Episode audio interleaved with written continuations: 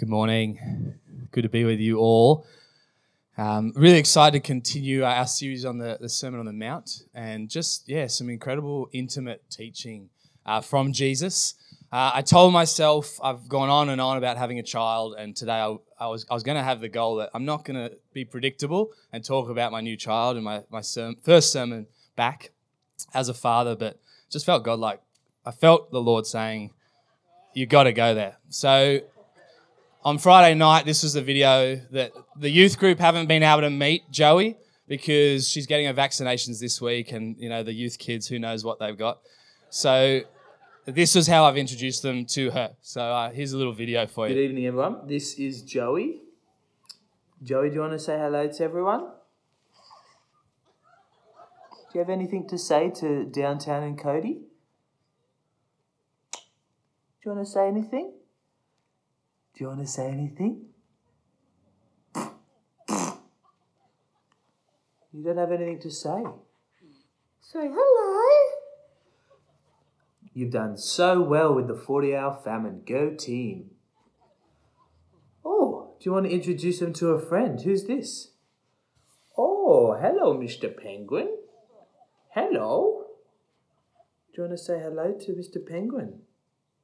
Say hello. Say hello. Joey. Do you like your penguin? Do you like Mr. Penguin? Okay. It's almost done. Well, say, I love you all. Have a great night. Bye. Say bye bye. Oh, bye, Mr. Penguin. Bye bye. Bye.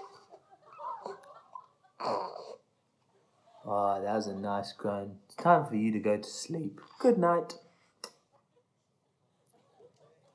All right. So uh, that's my daughter, Joey. She's uh, six weeks tomorrow. Uh, very pleased to meet you. She's over there enjoying the sound of her own voice. Uh, but I found a way to in- include that into today. Uh, we're looking at intimacy. Uh, we're looking at intimacy, and and um, I've heard the one of the terms used for us to understand the word intimacy is um, you can break it down into into you into me you see. Into me you see um, is intimacy. And and often in our culture um, that's a real challenging um, aspect for us in Australia um, especially uh, for the typical Australian um, historical man uh, Australian man um, to, to be vulnerable and to, to wear your tears um, things have, have moved a long way since then but still uh, I think um, a place of t- intimacy and openness is still a real challenge for all of us, and particularly a challenge for the church. And um, so, so Luke picked up uh, in Matthew five this this truth that Jesus spoke over all of us two thousand years ago that that continues today. That that we are the light of the world. He himself was the light of the world, but he has declared that you, we, are the light of the world. And he, and he declared that um, a light on the hill, a city on the hill, cannot be hidden. And at our very core, as the center at Dural, that's, that's our belief. Jesus said it, it's a promise. We are the light of the world. And um, today, as we move into Matthew 6 and we look at the Lord's teaching on how to pray, I believe it's, um, it unlocks for us how we can stay in that light because the danger we have is that we put our light under the bowl and that we lose our core identity that we're the light of the world. Uh, and uh, the, the Bible kind of definitely teaches that that is the enemy's plan to, to kill, steal, and destroy that identity so that you and I wouldn't walk with the confidence of Jesus, um, the confidence of sons and daughters of God and of the King. And therefore, our light suddenly gets real small. And so, yeah, the heart of today is to look at, well, if we're the light of the world, how do we keep that light burning? And, and what does that look like with our relationship um, with God? How, how can we have that from Him? And so, um, for me, as I began to look at the Lord's Prayer, um, and as we've come from this series um, where Jesus teaches these radical beatitudes about living from blessing and about the, the he's basically painting the picture of what he's going to do on the cross giving up his life for all people means that you no longer need to earn um, God. You no, need, no longer need to earn Jesus and forgiveness and grace. The Pharisees, um, the religion of the day, um, Judaism, w- was built around rituals and the, the works. But, but Jesus, as we've been looking at the last two months, has, has um, taken that away and said, I'm not come to destroy it, I'm come to fulfill it, um, but I'm actually, I'm going to do all the work on the cross for you so that you can live out of blessing. You can live out of Genesis 1 and 2, that the work of sin is defeated through me. So turn to me. And so, to sum all of that up, um, it's, it's, it's become a bit of a, a, saying, but I don't think we talk about it as much anymore that uh, we want to move from religion to relationship. Um, relationship with God um, without intimacy is religion. Um, with just church attendance, with just singing songs, with just coming to church once a week or once every two weeks or twice a month, that's religion. That's attendance. That's doing things. It's not relationship. Jesus left heaven. God gave up his son, intimately gave up his son and came down to earth to speak relationship into us. Because there's a tendency for all of us to, to want to know how to please God, um, to, to want to know the rules and the way to get there and, and how to do everything. And especially more than ever, these days you can go on YouTube and learn anything. Um, um, you, you, literally can go on the internet and try and become a self made millionaire. Um, and people are doing it every week. And um, we like to know how to get there. And, and that's the temptation for us all uh, of religion, of, of trying to walk and become something. And uh, my journey uh, with religion, I, I got, actually, this came up on Friday night as we had a combined night at youth group. And I realized that um, I had fallen myself into following religion. Uh, my testimony in high school was that I lived two lives. I went to church and youth group, but that did not affect the rest of my life. That was mainly my immaturity, my hard heart, my ears, my stubbornness. Um, and I had fallen into religion. And it wasn't until I went on a gap year in year 12 that I found myself in Europe, um, exploring and traveling, and about to go to a Christian summer camp that I suddenly realized I didn't really know God.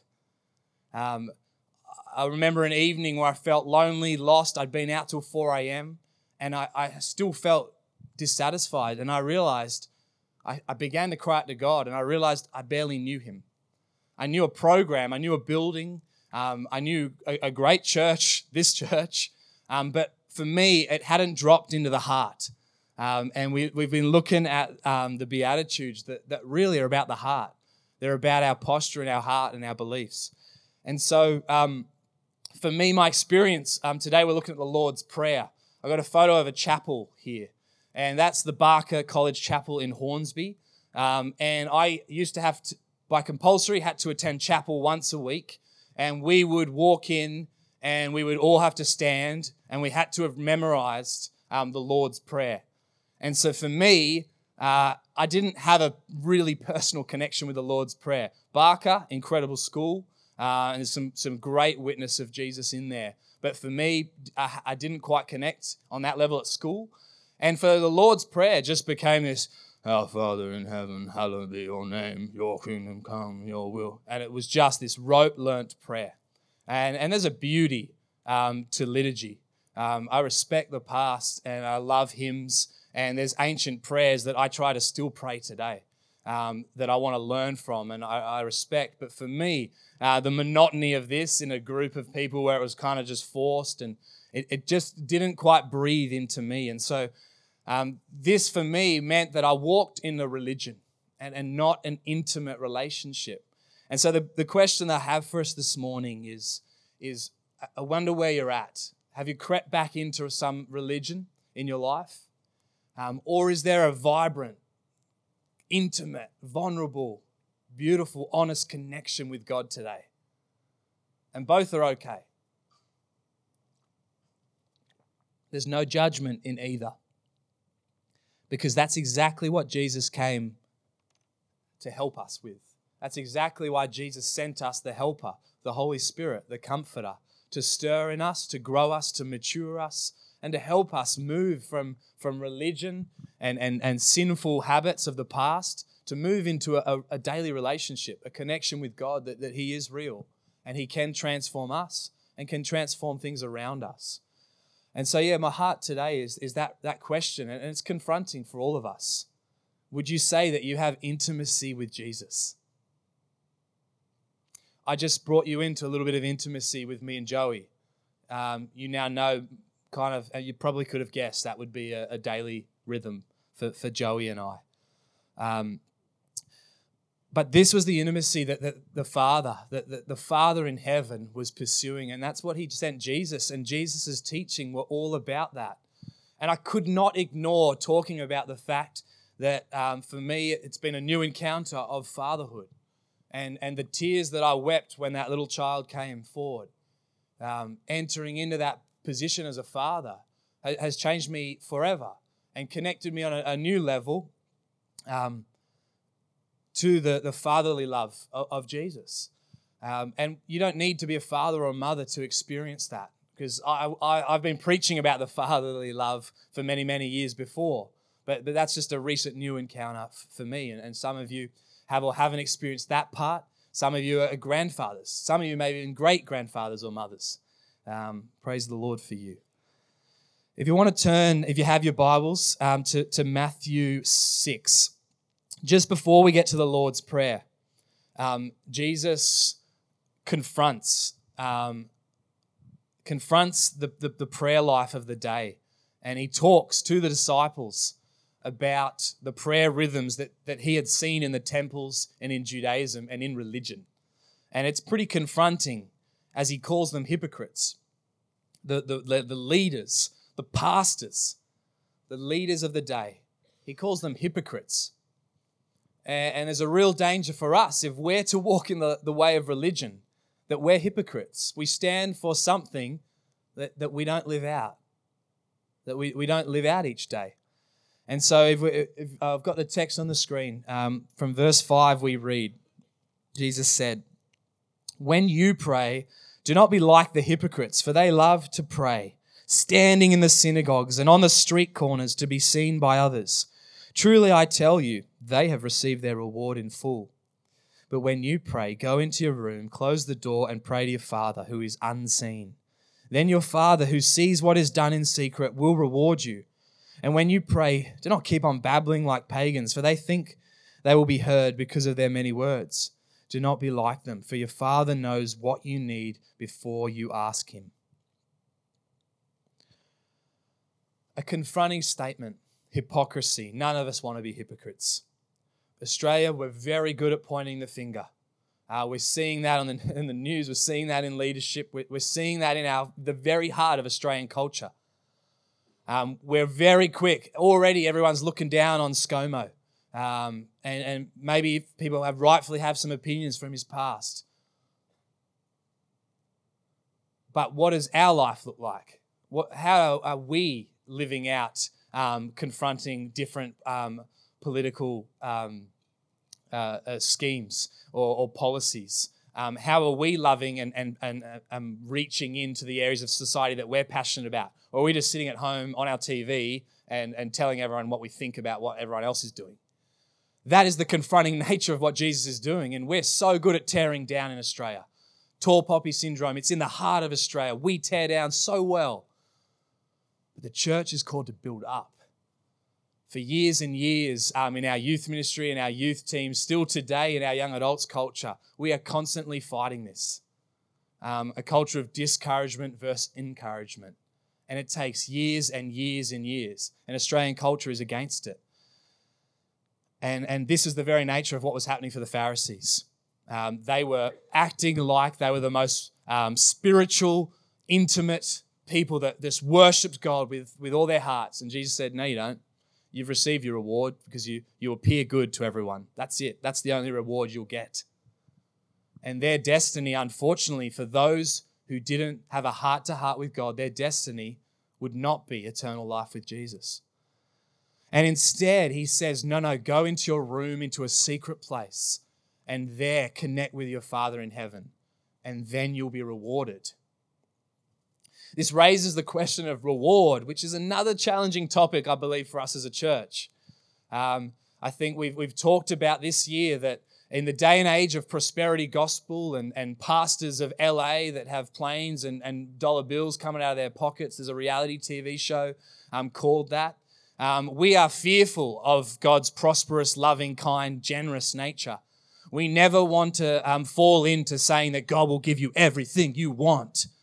So, unfortunately, we can um, shy away from the fact that God does reward us. Uh, right here, Jesus said to them, If you go somewhere quietly, I'll reward you. That may not mean everything you want, but if it's within His will, and we'll look into, his, into what that reward can look like. But the, the number one reward is actually God, it's Jesus. The reward is intimacy. Into me, you see. We, we have gatherings together to encourage our faith and our life and our relationships and our hospitality and our, our family. We're all one family. And that is so important. But if this is all we have, Jesus says that's not enough. We have a call to have a personal relationship because Jesus personally gave his life for each and every one of us. He's chosen each of you, He's chosen each of us, and He wants to reward us. And if you're going, oh, what about these rewards? If we think back to Matthew 5, the list of the Beatitudes, every blessed, um, everything that God wants to make us happy with is with the reward. He, he says, You will inherit the kingdom of heaven. You will be comforted. If you show mercy, you'll be given mercy. If you sow peace, you'll be filled with peace.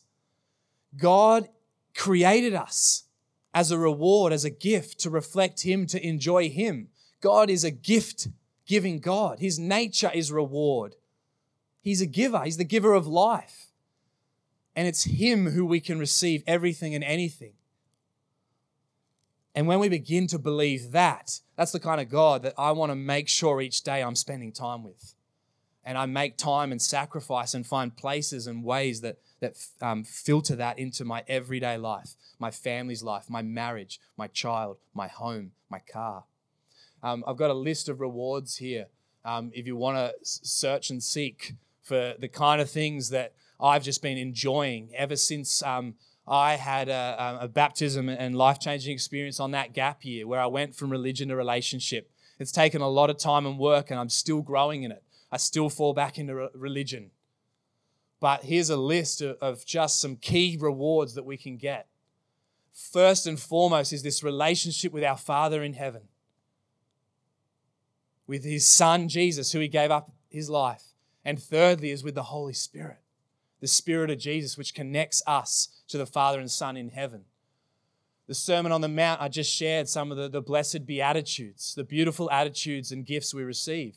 Galatians 5 shows the fruits of the Holy Spirit that you receive in the spirit filled life when we have a relationship with Jesus. If you remain in me, I'll remain in you. John 15. And the fruits of love and joy and peace and patience and kindness and gentleness and faithfulness and goodness and self control. They flow into our lives and our hearts when we remain in Him. They're the rewards we get.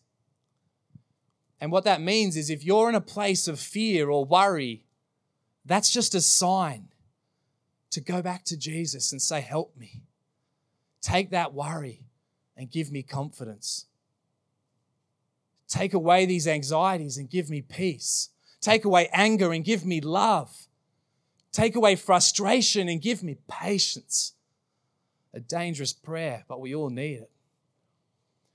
And then there's the gifts of the Holy Spirit, the manifestation gifts of the presence of God, an intimate love language of tongues that we can receive in Jesus, angelic tongues. Receiving that gift was something that changed my life and helped build me up when even I feel I cannot preach or I'm unworthy to connect to God in a way that's beyond my head and my tongue, but is from my heart to heart. The manifestation gifts of 1 Corinthians 12 are just incredible. Gifts of prophecy, encouragement, healing, miracles. And then in Acts 2, the promise that, that we all receive the Holy Spirit. All sons and daughters will prophesy and dream dreams and have visions. That's the kind of reward, that's a list that you and I can get anytime we want. But we don't just pursue the reward. First and foremost, we, we, we pursue the giver. We pursue Him. We worship Him and we begin to see what He is doing, how He wants to grow us. And so from this rebuke comes reward and, and a gift and a teaching that could change the church forever, and it did. And it continues today. Interestingly, in verse 8, we read, Your Father knows what you need before you ask, but He loves you to ask. He loves us. Jesus taught ask, seek, knock. He wants relationship. He knows what we all want. But if we don't ask, sometimes that can quench the relationship, that can stop God giving us. And He desires relationship. He wants to know us, He wants genuine relationship. And we know that's true because that yearning's in all of us. We all want relationship with others. We, no one wants to be lonely. That's a God given connection in our hearts that we all are made for relationships. And that's the same kind of heart that God has and wants with us. And so from here, um, I think one of the dangers we have is we don't really often like talking about our prayer life. We don't like asking people that question because it's so confronting, so vulnerable. But the place of prayer is such an intimate place that, that, that, that we don't want to confront it. But I think that's the very place that we get most attacked. We get most content because it's a lie of the enemy. Satan is the father of lies in John 8 44. And the lie is that it's okay, just stay in the rhythm you're in. Don't hunger for more, don't thirst for more. And it's the same with our Bible reading, and it's the same with our worship. Um, as I look at the New Testament, as I've sat in it for years, I believe um, prayer, the Bible, and worship are these three intimate places where we encounter God. And, and God wants us to just stay wherever we are or wants to take them away. And we don't want to talk about them too much in our small groups or in our mentoring relationships or in our family or in our friendships. And that's how Satan numbs the church. We just remain kind of just humming along. But instead, the trajectory he dreams is that every day we're growing these, these places of intimacy. we can change each other and we need to. The biggest question I get asked in youth ministry and with young kids and, and also with teenagers and, and young adults and young leaders and is I don't know how to read the Bible. I don't really know how to pray. Not really sure what worship is. And I think deep down, we all kind of have that. I mean, I've studied this for 10 years and I still feel like that. It's the beauty and the mystery of the depth of the riches of, of God and of heaven that is endless that we pursue. But that question I get asked so often, that's the question we all need to learn to help each other with. You know, like I said before, you, you can go on YouTube and, and learn absolutely anything, just about. And, and, you know, I did a few Google searches yesterday and, and how to read the Bible, how to pray, all these things, and there's incredible stuff out there. Um, but isn't it funny that everyone's saying, I don't know how to do it? Um, but most people, you know, they, they just go onto the internet and learn, or they'll go study it, or they'll go to high school or university or, or wherever, TAFE. And so, again, I think this is this blind spot that the enemy wants to numb for us as the church today. And that's why Jesus confronted this area. And that's why um, he taught them how to specifically pray as we get to the Lord's Prayer, which we'll break down as quickly as we can um, near the end of today. Um, for me, um, I got a photo of a, a prayer chapel, which was the um, here on the water. That's in Oklahoma, and it was this beautiful, quiet space that someone encouraged me to go to, and it became my first ever proper, um, regular secret place. While I spent three months at this summer camp, and since then, I've created spaces wherever I go, whatever holiday, whatever house I live in um, because I believe Jesus is taught to go to that secret place. And I learnt that only because someone said, Where's your secret place? Where is it? You're in America. Where is it? You can't leave it at West Pennant Hills. That's not going to help you. Where's your secret place? That question changed my life.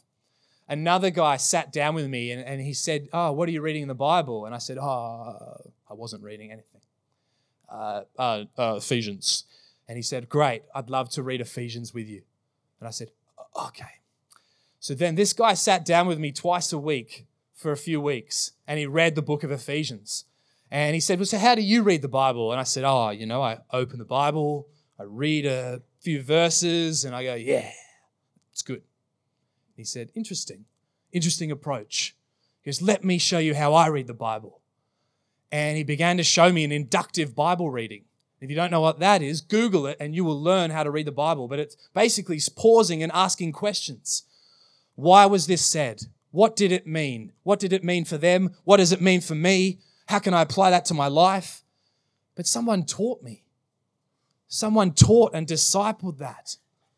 That's exactly what Jesus has been doing in the Sermon on the Mount. And that's what we're called to do for each other. And if we don't do this for each other, we don't grow up, we don't mature, we just flatline. And that is the danger for the church in Australia.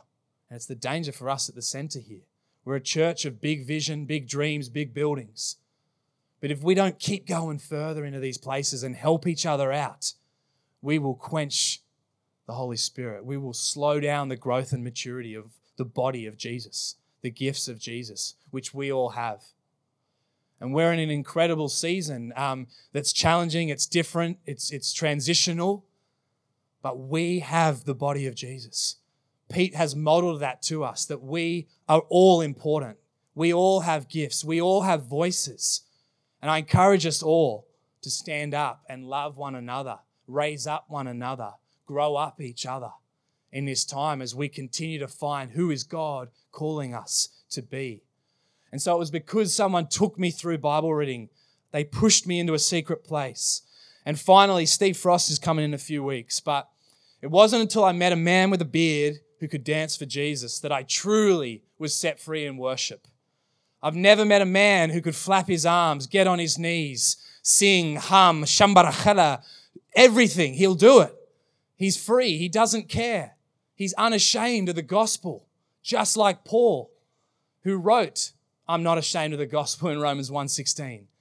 And one day I asked him 5 or 6 years ago, and he told me that he just goes to a place of worship where it's him and God. And that's what matters. And he does that wherever he is. He doesn't change how he worships. A big problem for the, the, us young leaders is depending on the room and the lights and what we've had for dinner and, and who's in the room will determine everything. And there's, there's a part to that. But overall, it's about us being vulnerable and intimate and open before the Father, our Father in heaven.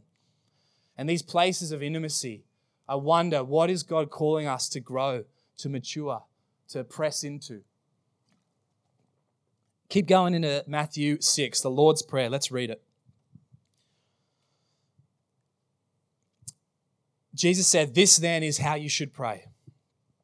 Our Father in heaven, hallowed be your name. Your kingdom come, your will be done on earth as it is in heaven. Give us today our daily bread. Forgive us our sins as we forgive those who sin against us probably a better translation. Not sure why I put debtors there, but roll with me. And lead us not into temptation, but deliver us from the evil one. For yours is the kingdom and the power and the glory forever. Amen. This was the prayer, it's a model that Jesus taught. It's called the Lord's Prayer, but Jesus didn't have to pray this prayer. He was the Son of God. So really, it's the disciples' prayer, it's our prayer. And it's, it's not that we have to pray it monotonously every day, but it, it captures the heart of every believer for every day. It captures the battle and the war we're in. And it captures the, the physical, the spiritual, the emotional, the relational, not religious, but relational posture that we all need to connect with God each day. Tozer, the great uh, writer, wrote that every prayer of ours should be praying the Lord's Prayer in some shape or form. Every prayer should reflect that. Tozer also writes that our prayer life is the measure of us all in God's sight. And that might sound like he's, he's kind of like assessing us. God's not assessing us, but, but if I want to have a, a great marriage, I need to have some date nights with Emma. I need to talk to my wife. I need to grow a relationship with her. And that shows how much I love her. And that's the same with God. That's the same with our prayer life. And, and, and that is the measure of how God can get to know us and know our hearts and dreams that, that He's stirring in us. This same prayer is in, in Luke 11. And it's actually one of the only things the disciples ask Jesus to teach them. It's not recorded that He said, Teach us how to preach, teach us how to walk on water. It's one of the only times that they say, Teach us how to pray. And we read that in Luke 11, it was before daylight. We read that Jesus had been off in his own secret place praying to the Father. And the disciples clearly had seen Jesus' life where he would go away and pray. And then they would see the miracles, the feeding, the walking on the water, the healing, the demons um, cast out. And they asked the question and they worked out where does he get that power? How does that happen? And that's the question that I've been asking for 10 years because my dream is to see the kingdom come. My dream is to see healing and miracles, salvation, baptisms, to see the family of God grow, to see the youth ministry deepen. That's our heart as a church, and I know that's all of our cries. And here they said, Teach us, Jesus, teach us how to pray. Uh, someone nine years ago, a lady in a message named Susie, she said that the that heaven is thinner between 2 a.m. and 6 a.m. That actually it's easier to access heaven and hear from God before daylight. It's not entirely biblical, but I really like it. And I've, I've, I've followed it. And if you really press into the Bible, it definitely points the fact that Jesus himself was up before daylight. And he taught the disciples how to step into that. I've got an outline of this prayer in the next slide. Um, it was the best overview I saw in, in, the commentaries. That actually, interestingly, in the King James um, translation of the prayer, it starts with praise and worship and it ends with praise and worship. It's by no accident that we sing songs at the beginning and end of church. You might think it's just the, the rhythm of the last decades, but actually, we're called to start our days in praise and worship. Our Father in heaven, hallowed, adored is your name. That's our posture that we, we're called to have every day. And that's the start of this prayer. And then there's this prayer that, that heaven would come, your kingdom come on earth as it is in heaven. And it's this bold prayer that the life of heaven would smash and come down on earth just because Jesus brought it and the heaven was opened. Um, the, the term father is actually in Greek Abba, and it's a title of honor. It's a relational title, our Father, Abba, Father in heaven. We read in Romans 8 that our, our spirit, the spirit that's poured into us, cries out, Abba. Uh, there's a lady at Ryde Baptist Church, and when she prays, she goes, Daddy, Daddy, Daddy, Daddy. Thank you, Daddy, Papa, Daddy. And I used to be a little bit scared by her. Um, she's just a lot of papas and a lot of daddies and and I used to be a bit overwhelmed by it. You find that might find that hard to believe, but I did. It was just a little bit too much on my uh, out there scale. Um, but recently, I, have realized that that's her intimacy. It might not be for everyone, but but she calls him daddy. I mean, that's often and obviously going to be Joey's first word, dada. Um, apparently, it's a lot easier to say than mum, but but that that title, daddy, if we really look at our hearts, a lot of us wouldn't quite see God as our daddy. And that's not not to like that's not having a go at anyone or, or, or myself, but we might not call him daddy, but do we feel that kind of like cuddly, loving Abba Father? And for some of us, that, that might not be as a natural position for us all, but that is how the Lord's teaching us to pray. You're, you're going to be on your own journey, but that's the pursuit, that there would be a loving, gentle, warm, friendly between you and, and God, your heart, your personality, connecting with Him, our Father in heaven.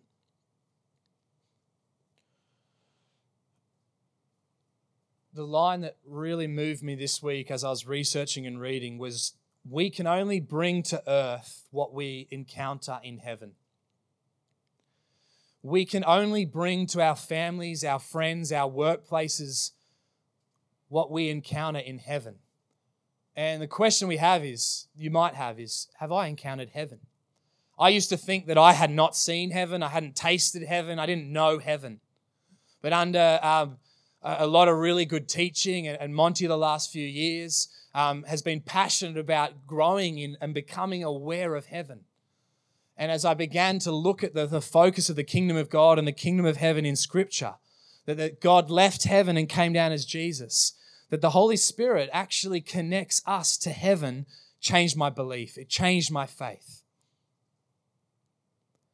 And the God that we're praying to each day, the Father's in heaven on the throne, seated next to him at the right is who?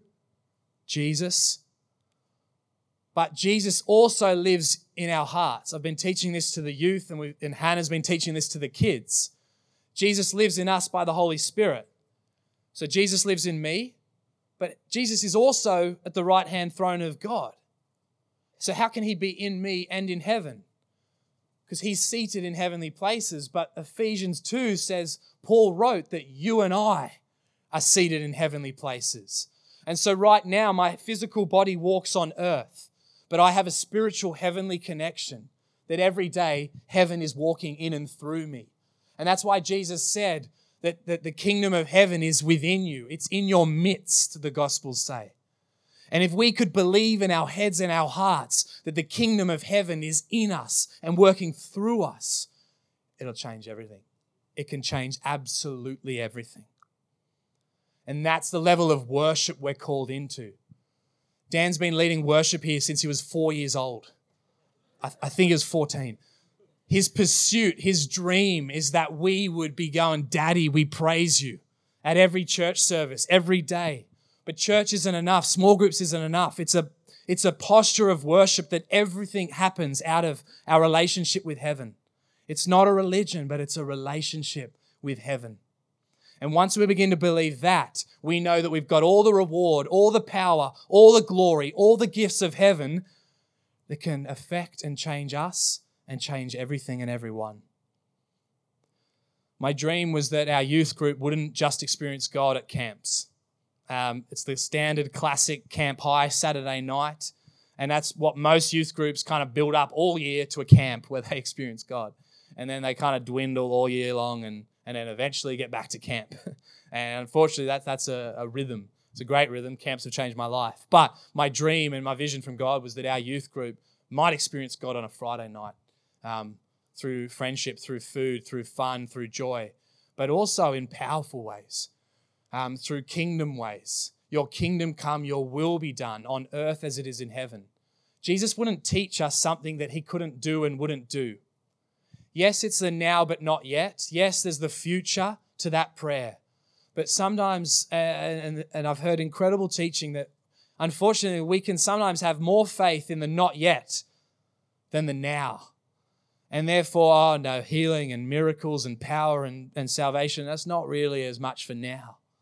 On Friday night, um, it was in, we had a combined night, the whole youth together, and I was just blown away I was doubting the night, but at the end of the night, I saw 10 or 15 kids go and receive prayer. And, some of the stories that came out of just Friday night, dealing with anxiety, dealing with bullying, dealing with lies. Some of them had said they felt something warm on their hearts. They'd felt a new peace. They'd been called a name at school, and a word of knowledge was given and, and, and was called out that you've been called a name today, but that's a lie. And Jesus is giving you a new name. Someone step forward because your kingdom come, your will be done right now on earth as it is in heaven. That's what we can take to our workplaces, to our families, and our friends. And Jesus asks us to seek that. Church is not the only goal. Church attendance, church growth. We're about the kingdom. The vision of this prayer is way bigger than the center jewel. We're fortunate that, that we're connected with the Solomon Islands for over 15 years. We're connected with nations here. But we want to be connected with Dural, with council, with, with the politics, with workplaces. Um, there's a couple of girls that work at um, the Apple store, and they're like hyper evangelists, just buzzing and dying to see some staff at Apple saved. And I walked in there because I had some phone issues, and these people, they like um, knew me because of my friends and because of the love they were pouring into them. And I was just blown away by their dream that, that the kingdom would come into the Apple store. not just the church. And so, this prayer of worship is also a prayer of the kingdom to come. So, if I go back to that outline,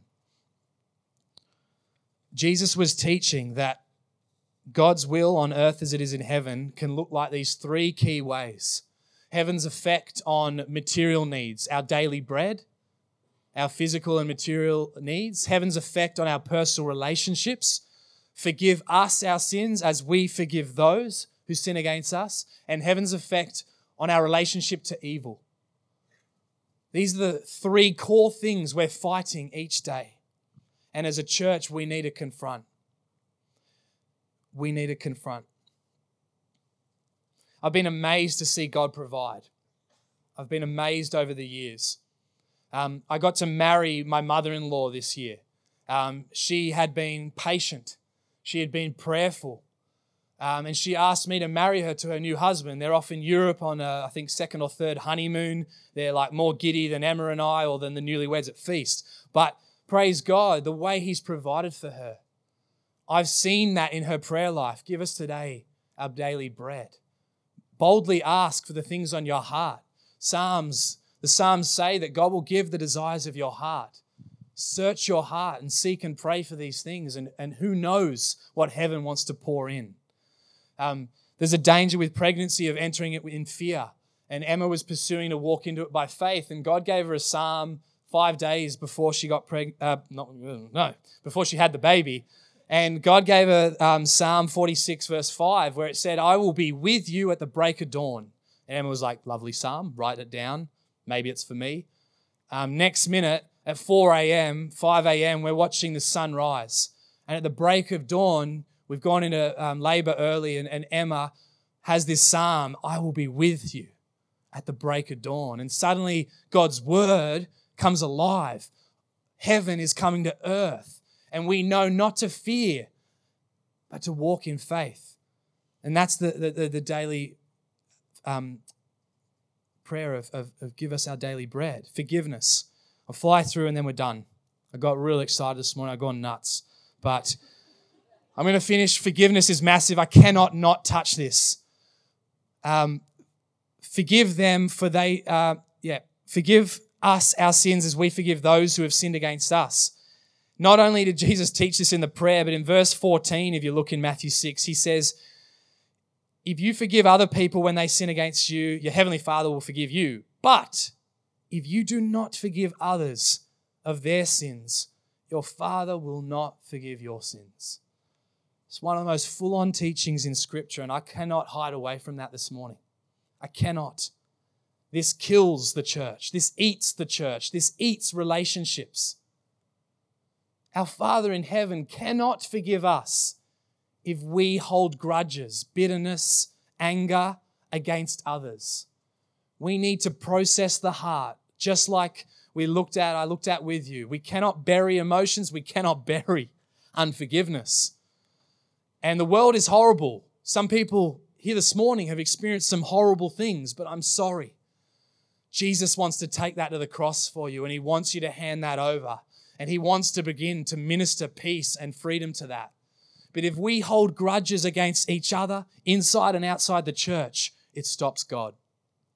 And it's not just big things to forgive, it's disappointments, it's grudges, it's frustrations, and it bleeds into bitterness and name calling and slander and gossip, and it eats at the church. And that's why Jesus confronted it. That's why he destroyed the work of the devil. 1 John 3 8. The reason the Son of God appeared was to destroy the devil's work. John 8 44. He's the father of lies. He's a murderer. It's his native language, Satan. He wants us to be angry, disappointed, begrudged, and bitter. At the youth, I teach them it's like you didn't eat the sandwich your mum made for you and you hide it in your sports bag it grows mold and it stinks. And eventually your mum finds it and she is more disappointed in the mold that spread into the house than the fact you didn't eat that lovely sandwich she labored for in the morning. It will, it will fester and mold in your life. And we need to look at our hearts. We need to look at forgiveness. Um, there's an incredible movie. Go see it. Wonder. Who's seen it? Oh my gosh. I've signed up for youth ministry for the rest of my life. It's a powerful movie about a child and a family. But the teacher says if you have the choice to choose right or be kind, be kind. If you have the choice to be right or be kind, choose kind. And it's profound.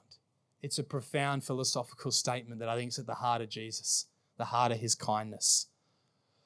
And finally, the, I've kind of touched on the relationship with evil. Deliver us from evil. Deliver us from temptation. Deliver us from the father of lies. And then that declaration for yours is the kingdom, the power, and the glory forever. Amen. Amen. Why don't we all stand? Band, come on up. I'm going to pray over us. Jesus is teaching us again this morning afresh how to pray. It's as complex and as simple as that. Let's grow how we pray. Let's grow our intimacy. Into you, into me you see Jesus. Into me you see friends, small groups, mentors, family, workplaces. Into me you see. And Father in heaven, would your kingdom come? I pray this over our hearts this morning. If you want to just close your eyes, I just want to pray right now. The Holy Spirit has been moving and stirring. He's here, He's with us. And the Spirit in us cries out, Abba, Father. There's groans which we cannot understand. But it's a cry for relationship. We're made for it. And we're made for freedom and forgiveness. And so this morning, would we lay that bare right now as we sing? Would we lay this bare? And if, if, if, we want help, would we be bold this morning? I just ask that you would ask someone for prayer, or would you walk to the back and ask for prayer? Step out this morning, deal with whatever the Lord is stirring. Jesus, we thank you. Thank you, Father. Thank you, Father, for sending us your Son, Jesus. Teach us intimacy again. Thank you, Jesus.